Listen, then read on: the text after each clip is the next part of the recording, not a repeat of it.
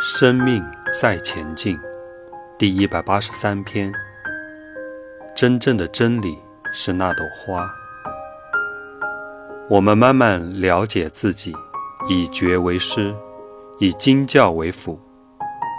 在东方的佛教有所谓的皈依，西方的基督教有受洗，道教用求道，各种宗教的名称不一样。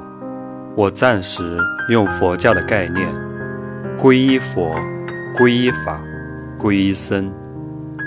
而佛是个觉者，佛陀是一个果位，是一个觉醒圆满的人。那么法有宇宙的真理，早就存在那里，叫法则。有一部分是觉悟者对整个宇宙的观察所领悟出来所说的法。有一直存在那里，很难用语言表达，只可说道可道，非常道。大觉悟者所领悟出来，或者科学家所研究出来的，我们都称为法则。这些法未必是整个宇宙的原理原则，它是透过它找出某一部分，尽量贴近这一法则的模式讲出来。真正的法则是那朵花，但是我们现在讲出来的都是研究报告，都是经典。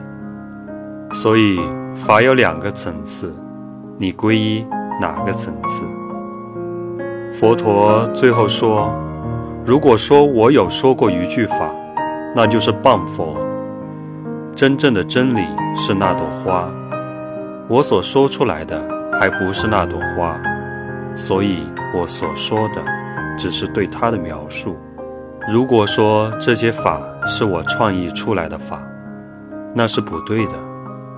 真理是真理，那是我对他的描述和体悟而已。而且这些法不是我说出来的，它早就存在那里。牛顿是发现地心引力，而不是发明。佛陀说这些法。这些都不是我说的，它早就存在。